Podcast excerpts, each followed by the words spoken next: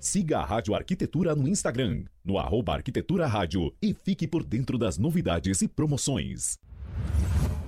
O programa a seguir é uma produção e realização da Rádio Arquitetura. Todos os direitos reservados.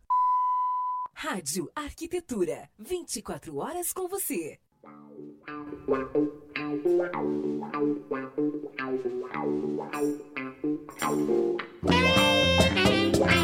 Muito bem, Rádio Arquitetura, uma nova rádio para novos tempos. Uma ótima tarde para você conectado aqui em radioarquitetura.com.br, também através do aplicativo Radiosnet, nesta tarde de terça-feira, 23 de março de 2021. Tempo nublado aqui na Grande Porto Alegre, temperatura nesse instante na região do Vale dos Sinos em 25 graus e 4 décimos. Está começando mais uma edição do programa Trajetória aqui pela sua Rádio Arquitetura. Lembrando que você pode acompanhar, é claro, pelo nosso site, como eu já falei, radioarquitetura.com.br, também através do aplicativo Radiosnet e também através Facebook. Interações pelo chat do Facebook e também através do nosso WhatsApp 51 98211 9741. Mandar um grande abraço a todos os nossos patrocinadores Masters, Costaneira, Plena Madeira Design, Set Experience, Estela Iluminação e Almadê Esquadrias. E um abraço, claro, especial também para os nossos queridos amigos da Mariane Home Store.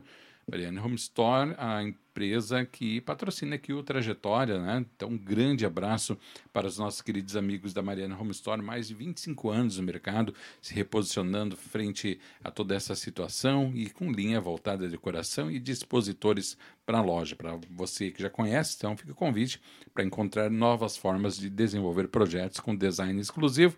Se ainda não conhece, então venha descobrir um mundo de possibilidades WhatsApp 51 981 19 84 35. Programa Trajetória desta terça-feira recebe para conversar conosco a arquiteta urbanista Cecília Esteve, que já está aqui com a gente. Boa tarde, Cecília. Tu estás com teu microfone mutado aí. Tem que tirar do mudinho aí. Agora. Boa tarde, Alexandre. A gente acharia que já chegaria nessa época, já saberia mexer nessas coisas, né? Pelo jeito ainda não. ah, mas é sempre uma novidade, né? bom, já que tu já colocou ali na tua identificação, eu acho que posso te chamar de Cissa. Por favor. É mesmo? Então tá, minha querida amiga Cecília Esteve. Muita gente, eu presumo que faça trocadilhos com, as, com o teu com o teu sobrenome. Isso deve ser direto. Isso é sobrenome de casado ou solteira? Solteira. Então imagino que na escola rolava o, o, o bullying rolava solto, Cecília, Cissa. Sempre, sempre, a vida inteira.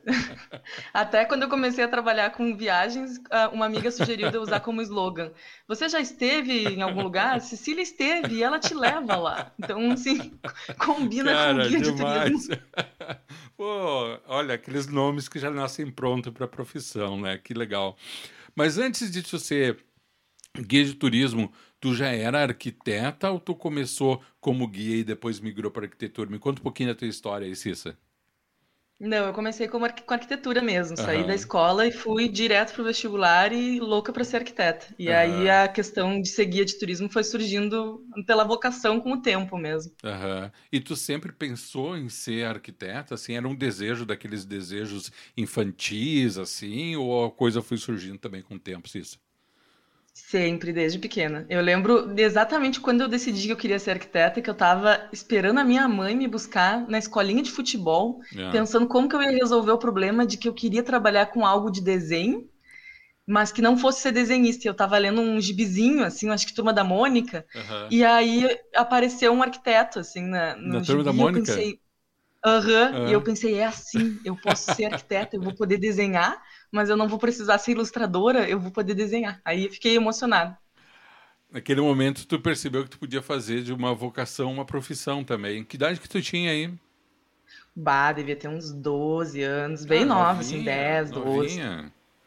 E tu é. tava no ginásio Aí por... quando Tu tava no quando ginásio chegou no vestibular, porque eu não acreditei, é. né? Quando chegou na época do vestibular, eu pensei, nah, bobagem de criança. Uhum. Aí comecei a tentar pensar em outras coisas, mas realmente a arquitetura sempre se sobressaiu. Falou mais forte. Tu falou que tu estava num ginásio, tu estava praticando algum esporte. Tu foi uma criança que praticava esporte, assim, ciência e tal?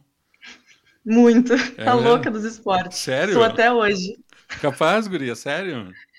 Uh, pequena eu jogava futebol, né? Não tinha escolinha feminina, eu jogava uhum. nas escolinhas masculinas, assim, do, dos clubes. Uhum. Jogava vôlei, daí entrei na equipe de handball do, do colégio, fui federada na, no, no ai, na Federação Gaúcha de Handball, como fazia campeonato em tudo que era lugar, até campeonato internacional, assim.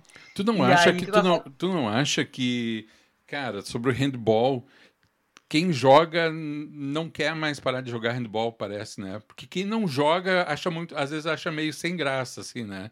Mas depois quando tu tá na quadra e joga o handball, aquilo ali é viciante, né, Cissa? Ai, mas eu não sei, para mim todos os esportes são. Eu não, eu não pararia de jogar nenhum, todos. Que signo que tu é? Sou aquariana. Aquariana. Tu acha que essa questão. Depois a gente vai entrar nas viagens, mas tu acha que essa questão esporte, movimento, liberdade tem a ver também com a questão de viajar, Cissa? Ah, com certeza. Porque eu acho que é a questão de colocar o corpo para uso, né? De uhum. botar uma. fazer alguma coisa com o corpo, assim. Então eu acho que sim. Uhum. E também o, o, esporte faz a gente desafiar o próprio corpo, né? E eu sempre gostei disso. Agora na quarentena eu comecei a pedalar e aí eu saio louca pedalando, fico contando quantos quilômetros eu fiz, que velocidade eu fiz, e sempre nessa luta, assim. Uh, esse espírito de, espírito de competitividade sempre te acompanhou? Sempre. Mas, é, curiosamente, eu não gosto muito de competir, viu? Eu gosto de competir meio comigo, assim. Por exemplo, Sim. esses tempos eu entrei em um time de futebol que as gurias queriam pegar competição mesmo. Aí eu já acho meio violento às vezes, né? Uhum. Eu gosto mesmo é de ver que o time tá melhorando, que a gente tem um treininho ali, tá indo melhor, sabe? Tá, tá evoluindo. Mas é uma competição mais com a qualidade mesmo do que a questão de, sei lá, levantar um troféu. Isso pra mim não chama tu, atenção. Tu curte mais, então, é a questão de superar os teus limites, isso? É, com certeza. Uhum.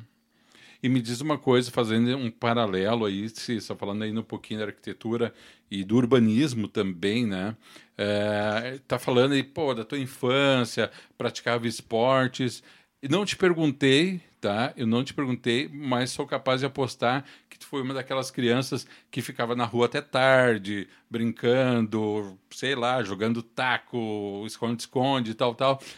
Tu não acha que hoje em dia está faltando isso, Cissa? Que as crianças. Não falo da pandemia em si, né? Porque isso é um momento atípico, mas dentro do contexto que a gente já estava vivendo antes, tu não acha que a gente está criando muita meninos e meninas de apartamento, e talvez por uma questão de violência, não sei, mas que não está indo. Essa criançada não está indo para a rua. Tu consegue achar isso?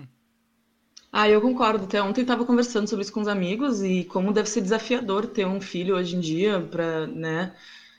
eu acho que é importante. O que eu acho estranho é que a criança, quando ela fica muito internalizada em casa, ou vendo muita telinha, como a gente diz, né? Uhum. Ela perde muito essa conexão com o corpo dela, né? Uhum. E eu acho que eu, eu realmente eu vivia fora de casa, mas eu também tinha meus momentos de jogar videogame, adorava um uhum. videogame, joguinho de computador, eu era nerd do computador, ficava aprendendo a fazer coisa HTML, eu ficava horas, assim. Então eu acho que o problema não é a questão da telinha, mas é a falta de um lado, né? Não é uhum. é só ter o lado do, do virtual, assim, a, a, falta mesmo do esporte, da coletividade também do esporte, uhum. né? O esporte traz muito essa, essa tolerância, o limite, né, do corpo do outro, de não machucar. Isso uhum. eu acho que uhum. realmente para as crianças deve estar fazendo mais falta hoje. É uma questão até de equilíbrio, né, Cissa? Ter um equilíbrio entre uma atividade mais coletiva e uma mais individual, né? É, talvez falte realmente. E talvez agora na pandemia, eu acho que a gente, as escolas, principalmente, né, elas vão ter um desafio muito grande, que é readaptar essa criançada toda para esses momentos do coletivo, porque nós estamos, poxa, mais de um ano sem praticar a coletividade, né? É, as escolas, e eu acho que as escolas de arquitetura também vão ter essa dificuldade, porque imagina que agora a gente já tem, por exemplo, dois semestres de alunos que nunca viram o que é um ateliê de arquitetura, onde tu tem uma correção uhum. de projetos coletiva, então é, são estudantes que já entraram numa lógica né, de estudar mais individualmente, e que quando voltarem as coisas, que espero que volte uhum. logo, inclusive, uhum. uh, essa coletividade talvez seja um impacto, né? Uhum. uh, esse espírito de competitividade que a gente pode até chamar um espírito aventureiro da Cissa, que se manifesta aí nos esportes, na inquietude, em alguns momentos. Esse espírito foi te, te levando também para o lado das viagens, Cissa. O que, que te seduziu, além, lógico, das obviedades de uma viagem, né? De conhecer lugar diferente e tal. Mas o que, que, que, que te motivou a enveredar por esse caminho? Ah, eu acho que fui indo muito aos poucos, não foi uma coisa rápida, assim, que foi uhum. acontecendo. Mas é a primeira viagem que eu fiz, uh, sozinha, mais ou menos, foi minha viagem de 15 anos, uhum. que eu fui para o Nordeste e fiz um. Assim, eu fiz 15 anos logo depois do 11 de setembro ali. Uhum. Então, a minha melhor amiga, ela queria ir para Disney, mas daí a mãe dela não deixou, por causa, né? Ai, vai ter atentados uhum. na Disney. Aquela coisa toda mundo... que pairava, né? É, não, mas o mundo tava naquela neura mesmo, né? Tava, é. E aí a gente foi numa agência da CVC, a, a, minha mãe, a mãe dela e eu e ela, né? Uhum. E, e, eles perguntaram, assim, os meus pais, ah, o que, que dá para uma adolescente fazer, né? E eles, os caras nos deixaram ir sozinhas, duas, 14 anos a gente tinha, nem 15 ainda. Ah. Pro Nordeste, num pacote lá que eles tinham, que ia para Fortaleza e descia de ônibus até Salvador. E eu acho que foi, tipo, eu nem sabia, assim, o quão subversivo isso seria, no sentido de trocar uma viagem de 15 anos da Disney pro Nordeste. Mas eu acho que foi aí que começou um pouco essa minha inquietude, essa vontade de viajar. E eu tenho uma avó que é louca por viajar também, então ela, ela é espanhola e ela veio para cá na década de 50 e, e, ela sempre tenta viajar muito, assim, então ela sempre me botou também essa vontade, sabe? Eu ficava, ah, agora eu vou para cá, agora eu vou para lá. Uhum. E já uhum. com 90 anos eu continuava, me leva, me leva junto. Uhum. então eu acho que vem um pouco assim da família, mas vem dessas primeiras viagens que foram bem exploratórias, assim, aventureiras mesmo, porque imagina 14 anos. Eu, uhum. até falando isso, né, dos, das crianças e dos pais, eu fico chocada que os meus pais me deram essa liberdade, mas eu acho que foi realmente que fez diferença. Ah, mas é uh, evidente, né, se isso aqui, perigos sempre existiram, né? Mas hoje parece que as coisas estão muito mais perigosas, né? Eu acho que se perdeu um pouco daquela inocência que se tinha naquela época, as coisas, sei lá. Uh, bom, mas enfim, daí isso já foi um, um período pré uh, formação acadêmica, pré profissão, né? Mas foi um marco na tua vida, evidentemente, né? E daí, após essa tua viagem, tu foi tomando gosto pela coisa, acredito. E aí, como que momento que tu percebeu que tu poderia uh, conciliar o, o, algo que era tão uh, talvez beirando ali o hobby, né? Uma aventura com uma atividade profissional e como é que isso foi acontecendo no teu negócio? Ah, isso demorou bastante, assim, mas é que além de gostar muito de viajar, eu sempre fui aquela pessoa que organiza tudo, sabe? Aquela, uhum. aquela pessoa que a turma pega para Cristo, assim, uhum. diz, ah, que hoje seria a pessoa que vai fazer o grupo de WhatsApp, na época uhum. era a pessoa que ia fazer a lista dos e-mails da turma, sabe? Então na faculdade eu sempre era essa pessoa, eu estava sempre envolvida com movimento estudantil, diretor acadêmico, e aí a gente na faculdade a gente tem essa, essa coisa de viajar muito, né, dentro da arquitetura. Os professores sempre querem que a gente viaje. Uhum. E na URGS, que foi onde eu estudei, os professores queriam sempre que a gente organizasse as viagens. Então, co comecei a organizar umas viagens com auxílio dos professores uhum. para a turma, assim. E isso começou a virar um hobby, realmente, como tu comentou, porque eu achei fácil, porque eu tenho, eu tenho bastante facilidade de, de organizar coisas, é, é uma coisa que eu gosto. E aí eu comecei, organizei uma, daí Chegou no semestre seguinte, o professor não falou de fazer viagem. Eu falei de fazer, a turma gostou, o professor aprovou, vamos de novo.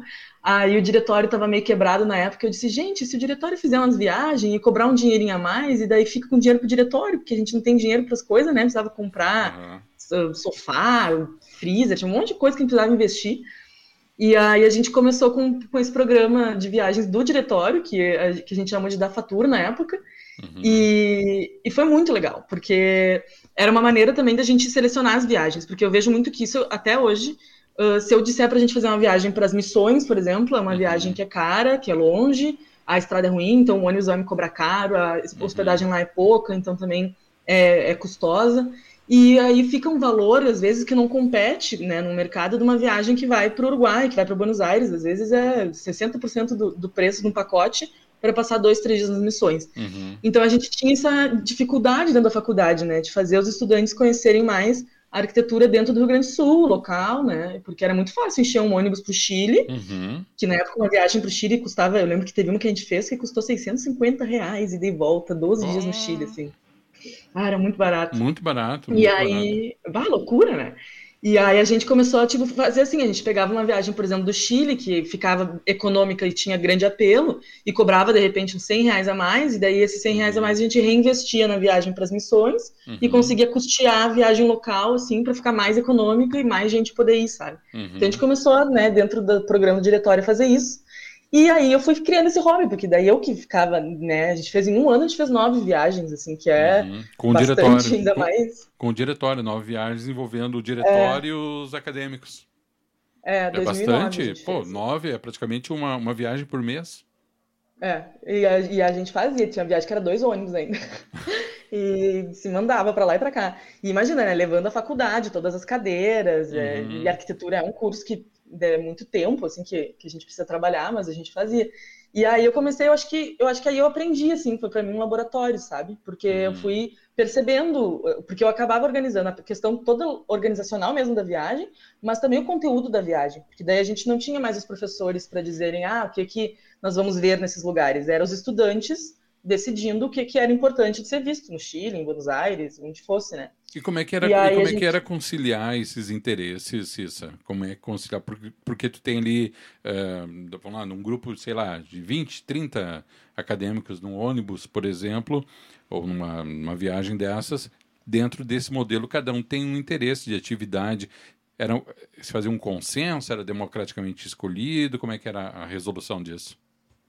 Ah, Alexandre, tu sabe que era bem tranquilo. Eu acho ah. que também na época, a gente, imagina 2009, né? Uhum. A gente não tinha tanto acesso à informação como agora. O Instagram, por exemplo, não tinha. Tinha alguma coisa já de Facebook, mas não era todo mundo que tinha. A uhum. gente, quando pesquisava alguma coisa sobre arquitetura, tinha que recorrer da revista, né? Então, uhum. era mais devagar essa, essa troca. Então, não era tanta a gente já sofria para ir atrás de entender o que ver num lugar, então não, uhum. não acontecia muito de chegar pessoas com outras ideias e dizer, não, mas eu quero ver tal prédio, porque é, é, realmente era mais devagar. Eu acho que hoje, hoje estou montando um roteiro que eu estudei, estudei, estudei, e digo para a pessoa que eu vou levar ela e sempre vem mais sugestão. Ah, mas eu quero ir aqui, Sim. eu quero ir ali.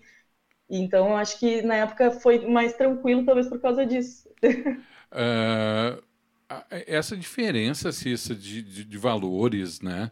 Poxa, está falando aqui das missões, que é aqui no Rio Grande do Sul, e, e, em comparação, por exemplo, ao Chile, que já tem toda uma pompa de ser um país fora e tal, né? Ser um local, uma, uma viagem internacional, embora sendo na América do Sul. Uh, se deve ao quê? A falta de estrutura interna da, da nossa rede turística, uh, da, é, ou é mesmo a nossa moeda? O que, que se explica essa diferença tão grande, Cícero? Eu acho que eu noto muita diferença no valor, por exemplo, do, do deslocamento, sabe? Fazendo uhum. viagens em ônibus, por exemplo, o ônibus desgasta muito mais as nossas estradas aqui, são muito mais esburacadas, então uhum. as empresas de ônibus sempre me dizem que o quilômetro rodado dentro do Brasil uhum. é um uhum. quilômetro mais caro normalmente do que tu pegar um esses retão para Argentina, Entendi. que só vai. Normalmente na Argentina, no Chile não, mas na Argentina o diesel do ônibus é mais barato também. Então uhum. a gente fazia o câmbio aqui e sempre enchia os tanques na Argentina. Uhum. No Chile a gente não chegava a gastar um tanque inteiro, então enchia na Argentina na volta. Então acho que isso também ajuda bastante o deslocamento ficar mais barato. E com relação ao hotel, por exemplo, nas missões a gente tem um hostel, um albergue, que ele funciona na verdade em modalidade de hotel, e são quartos pequenos assim, de quatro pessoas no máximo.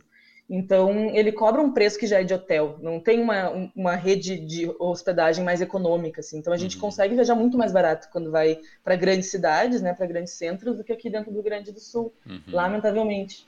E, e também os poucos dias, né? Quando é mais dias de viagem, a gente consegue diluir mais os Sim. gastos. Assim. Então, Sim. o gasto do ônibus para ficar 12 dias no Chile é muito mais diluído do que, do que os gastos de ficar três dias aqui. Sim, sim.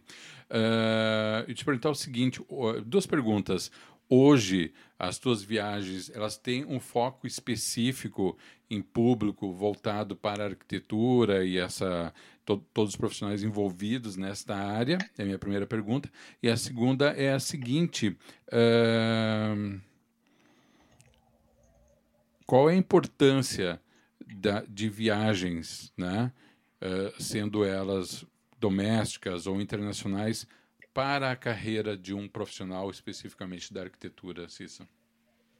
Olha, a primeira pergunta, né? A gente tem, uh, dependendo do roteiro, a gente acaba tendo um foco diferente, né? Uhum. Mas, uh, e também do, do, estilo de roteiro. Por exemplo, uma viagem de ônibus com hostel normalmente é mais focada em estudantes que estão a fim de ter uma viagem mais econômica, uma uhum. viagem de avião com hotel, daí já acaba ficando um pouco mais uh, custosa, e aí a gente acaba também organizando ela em períodos que o profissional da arquitetura que está trabalhando no escritório consegue tirar um feriado, consegue tirar um final de semana, né? Uhum. Então a gente tenta organizar mais ou menos esses dois públicos. Vem muita gente fora, assim, pelo menos 30% das pessoas que viajam com a gente não são da arquitetura. Uhum. Às vezes é um cônjuge, um namorado que apareceu ali e que é de outra área, às vezes é grupos inteiros de outras áreas, porque alguém indicou assim e, e vem, sei lá, um grupo da museologia, um grupo da engenharia ambiental, vem bastante, assim. Da uhum. medicina já teve, da enfermeira já teve várias também. E é uma galera bem diferente, né, do nosso público, mas que acaba aprendendo bastante com a gente, eu acho bem legal. Pois é, te perguntar e... isso aí, vou abrir um parênteses dentro disso que tu falou, antes que tu responda a outra pergunta, porque quando tu pega um grupo que tem uma hegemonia de arquitetos, por exemplo, cara, tu tem uma linguagem muito específica para arquitetos, na visão da, da, do, do ambiente do espaço, que é muito particular do arquiteto em relação a outros profissionais. Esses outros profissionais que vão né, e que acompanham, eles acabam uh, despertando para esse olhar também, Cissa, tu acha que isso acontece? Sim, é muito legal. É muito divertido ver assim as diferenças de percepção até que eles têm, assim, uhum. ou às vezes uma coisa super conceitual arquitetônica, uma uhum. obra assim que é muito. Não, os arquitetos adoram. Aí tu vê que o grupo dos arquitetos chega lá, assim, oh, maravilhado, e fica assim umas pessoas dizendo: a gente veio ver isso. Um ladrilho hidráulico, um ladrilho hidráulico, uau! uau. É, as pessoas. É bem engraçado, assim. Eu acho que. É claro, eu acho que tu, tudo vale a pena a gente conhecer desde que a gente conheça a história, né? Então, claro. mesmo que seja uma pessoa, sei lá, da enfermagem, que eu vou levar para ver a casa do Corbusier em La Plata, uhum. eu posso estar apresentando aquela casa de diversas maneiras. E se eu claro. apresentar aquela casa a partir da perspectiva da importância de um arquiteto modernista ter vindo, pra, ter vindo não, porque no caso ele não veio, uhum. mas ter aquela obra aqui na, na Argentina e tudo mais, tu já consegue, assim, já, tu já fala de política, tu fala de arte, uhum. então tu já começa, né, a falar de várias coisas, então fica um conhecimento interessante, por mais que não seja só do nicho da arquitetura, a gente consegue, né, uhum. atrair esse público também. Mas é muito engraçado, e às vezes vão mães, vão, vó já foi em viagem, e aí a pessoa estuda arquitetura e tá lá com a mãe e diz assim, mãe, olha que legal, e a mãe olha e diz, é sério?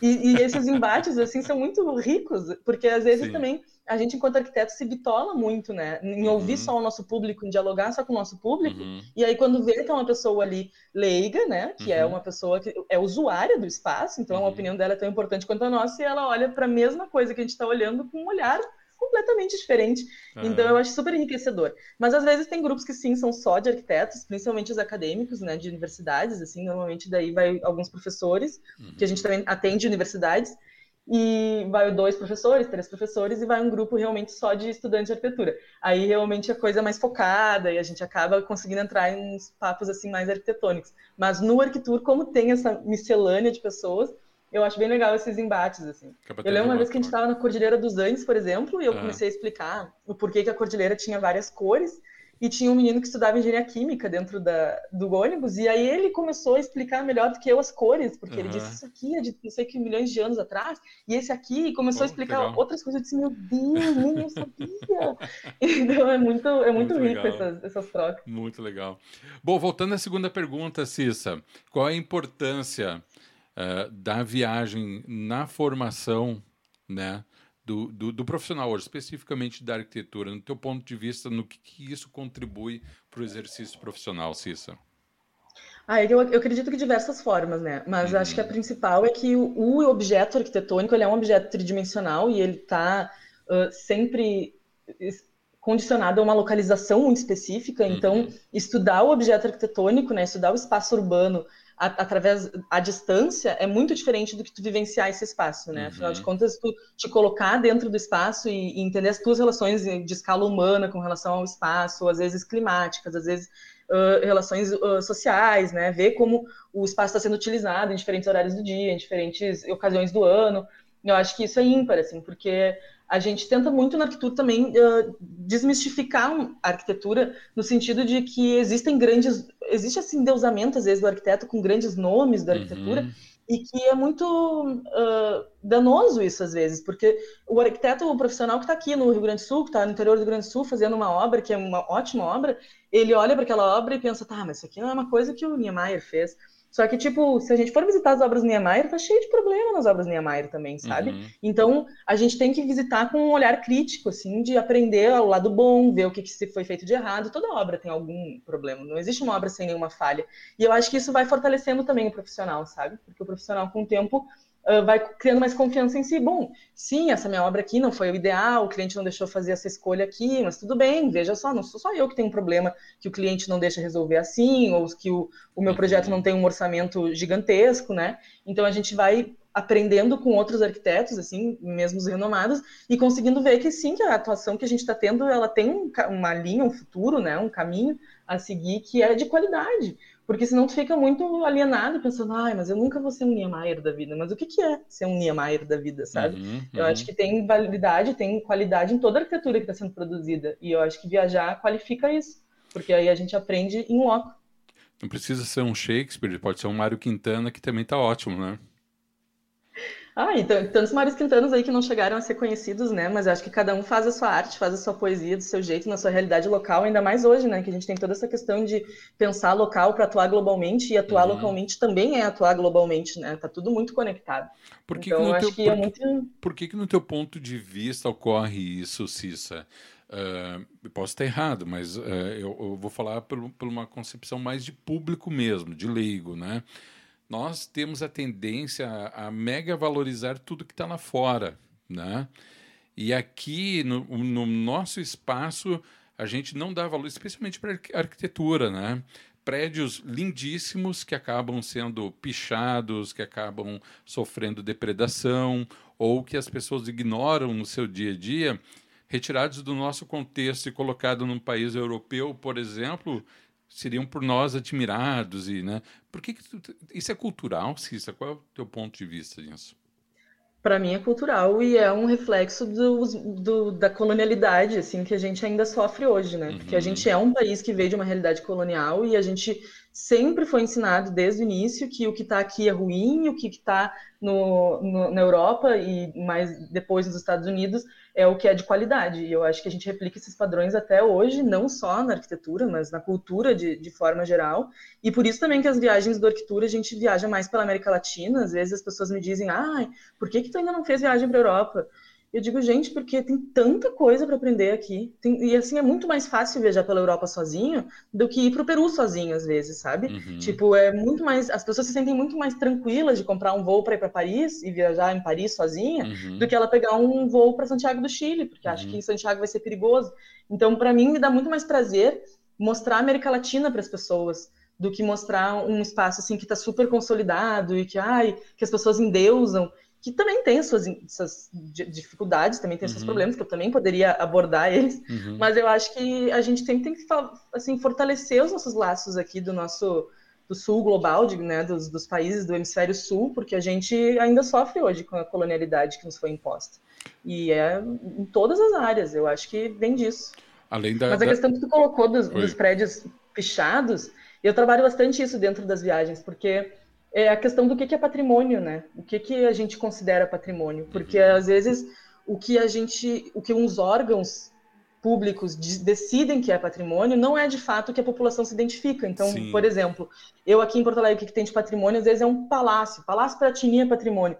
Poxa, legal, mas assim, na maior parte da, da, população de Porto Alegre só visitou o Palácio Piratini por fora uma vez na vida, na época da escola. Então, tipo, que relação de fato existe com aquele edifício, uhum. com aquela, aquele tipo de arquitetura? Aquele tipo de arquitetura está só no centro de Porto Alegre. Então, quem mora em qualquer outro bairro mais afastado, que não vem muito para o centro, eu inclusive, me incluo nisso porque eu sou uma mulher periférica, eu nasci, cresci no Sarandi, que é quase em outra cidade aqui em Porto Alegre, né? Quase em Cachoeirinha. Uhum. Então, tipo, eu vinha no centro assim, nossa, sabe? Que, que é, era outro um outro mundo, mundo para mim. Uhum, outro mundo. Uh, sabe que tem um exemplo que eu sempre gosto de citar, embora eu não ganhe nada com eles, né? Lá de um café de São Leopoldo, que eles. E eu, eu, acho bacana citar isso daí, porque eu acho que tem, vem bem ao encontro do que tu está falando. Os lanches deles e os cafés que eles têm têm nomes de, de sobrenomes da região, que construíram aquela região ali. Então, antes de dar nome, eles fizeram todo um trabalho de pesquisa das famílias que sempre estiveram ali e ajudaram a construir esse local. Então, acho que nesse sentido se traz muito mais identificação, né, Cissa, com o próprio local, com a sua, sua região, né, o seu berço ali, o seu desenvolvimento, do que esse exemplo que tu traz aí, né? Muitas vezes tu tem algo que é denominado patrimônio histórico, que evidentemente dentro da história tem a sua importância, isso é inegável, mas que não é algo tão caro à população, tão próximo assim da população quanto outros, outras edificações, por exemplo, que tem uma representatividade até maior, né? É, eu acredito que é justamente por isso que, às vezes, por exemplo, um edifício uh, patrimoniado é, é, tombado, é pichado, por exemplo, porque é, quem picha quem é que vai lá com um spray e expressa alguma coisa num edifício desses? Normalmente é uma pessoa que está com raiva, é uma pessoa que vive à margem daquele poder que aquele edifício representa. Uhum. Então, uh, e por exemplo, se a gente for pensar em Porto Alegre, só Porto Alegre, por exemplo, o que, que a gente tem de patrimônio histórico de Porto Alegre que demonstra onde estavam as pessoas de baixa renda dentro né, da nossa construção histórica até hoje, não existe. Na verdade, o que a gente tem de patrimônio histórico é o que é rico, é o que era da, das classes mais abastadas. Então, eu entendo quando algumas pessoas se sentem até às vezes é, atacadas, digamos, né, por esse tipo de arquitetura, porque é uma arquitetura muito imponente e que, de certa forma, demonstra essa, essa sua imponência no sentido de esse aqui é o lugar do poder e você não pertence a esse lugar de poder. Então eu consigo entender, eu tento trabalhar isso nas viagens, porque não é só uma questão de dizer, ah, mas tem que botar policiamento então para não pichar. Não, tu tem que trabalhar, então, por que, esse edifício é importante? O que, que esse edifício significa? Então, uhum. tem que uhum. falar nas escolas para as crianças: olha, gente, esse edifício é importante por causa disso, fazer elas entenderem que aquilo ali faz parte da construção histórica delas, uhum. né? O, o, o fato de ter, ter suas excursões na, na América Latina, né, América do Sul, é, se prende só ao fato arquitetônico se isso, ou te seduz também o contexto histórico, político e social da América Latina? Ai, sempre tudo. Cada vez mais também o contexto histórico e social, assim, porque é incrível a gente ver como como os nossos países aqui conseguem fazer tanto com tantas dificuldades, né, com tantas imposições negativas de fora, assim. Uhum. E eu, eu, acho muito legal porque tem coisas culturais que a gente fala nas viagens, por exemplo, que acabam ficando. que são divertidas. Por exemplo, a gente vai pro, pro, pro Peru e a bebida nacional do Peru é o pisco, né? E todo uhum. mundo vai para lá e toma pisco. Ah, quero tomar pisco sour e tal, a bebida peruana.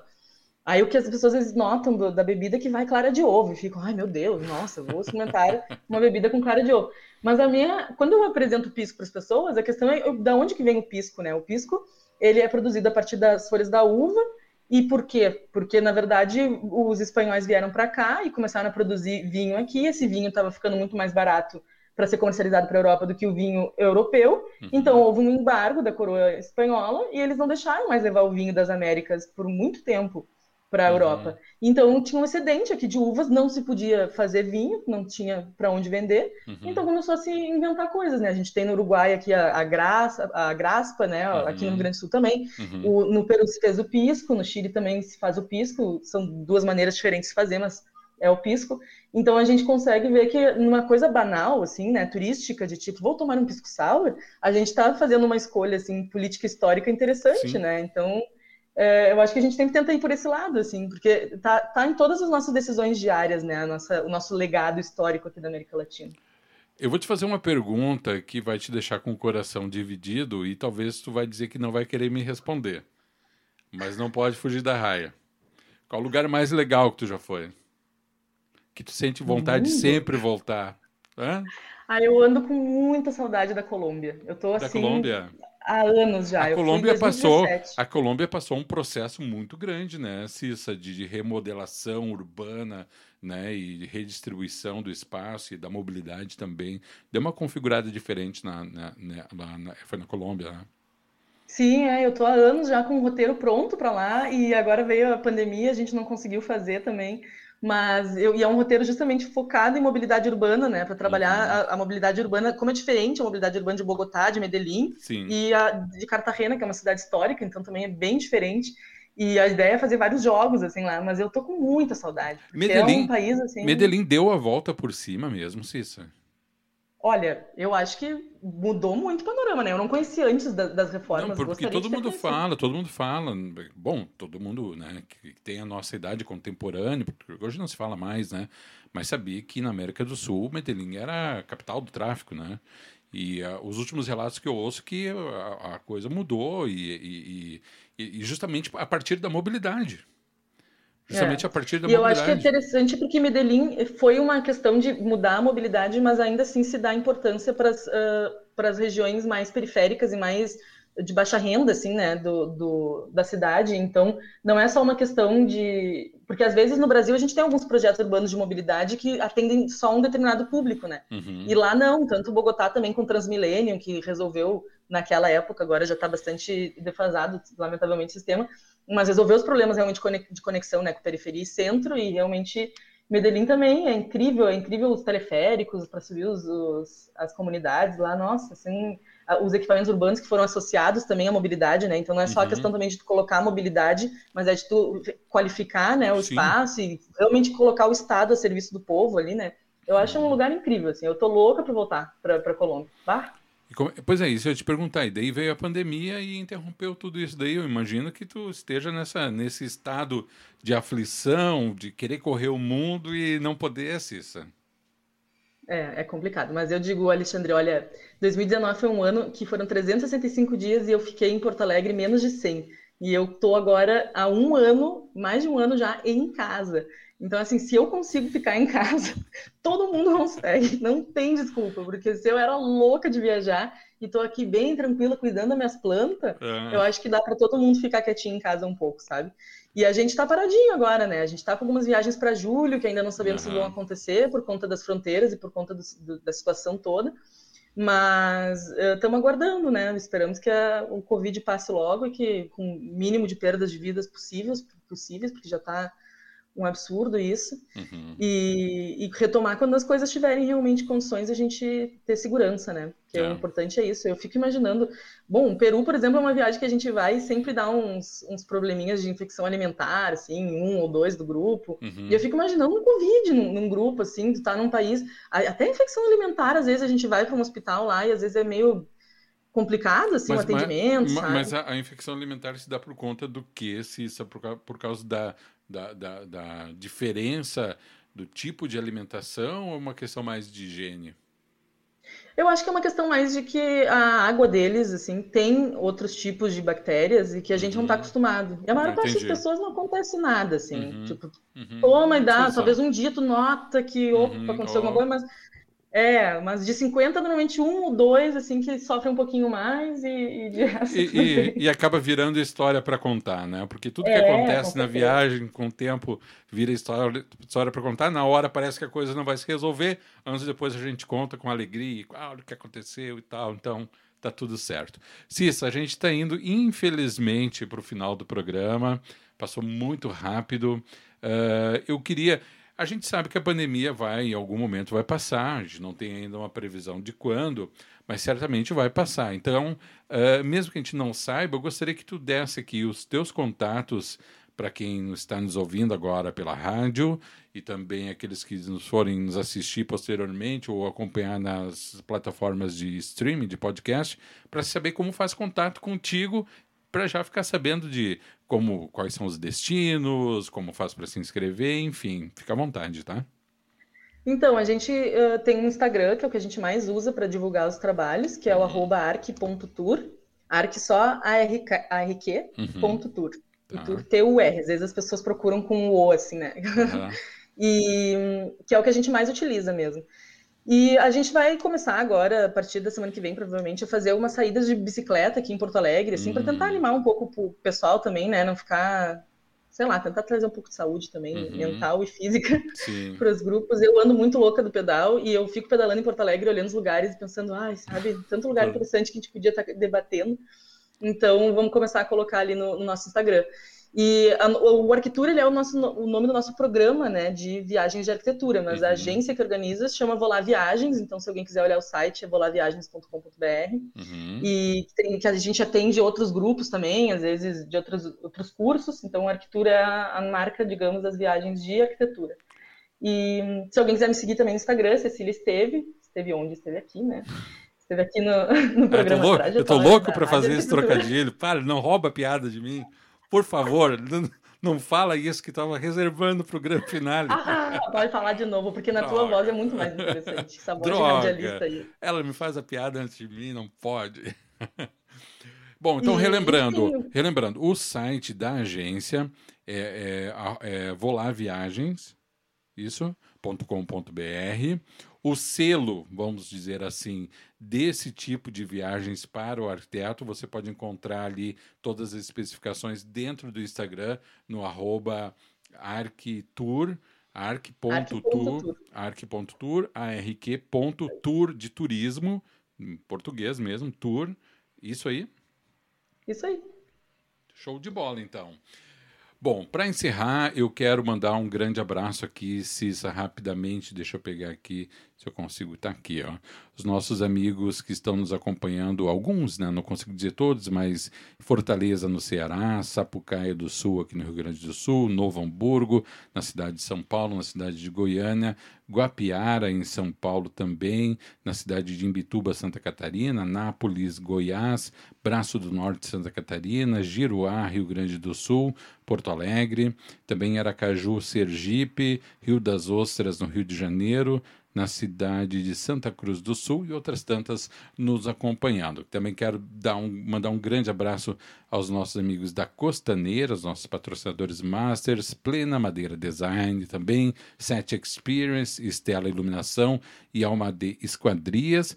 Um abraço carinhoso para os nossos amigos da Mariane Home Store, que são os patrocinadores do Trajetória. WhatsApp 5198 119 84 35 Mariane Home Store.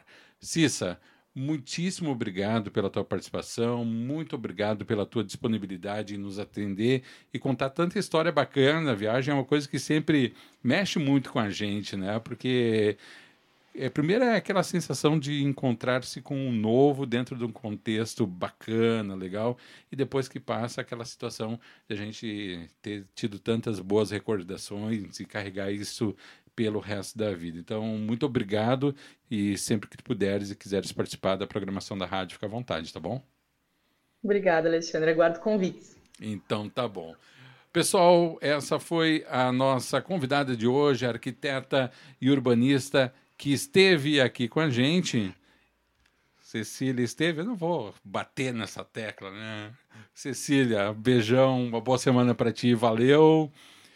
Quem esteve nos acompanhando também aqui pelo Facebook, muitíssimo obrigado. Obrigado pela sua companhia. Agora 14 horas 44 minutos. Vou encerrando essa live.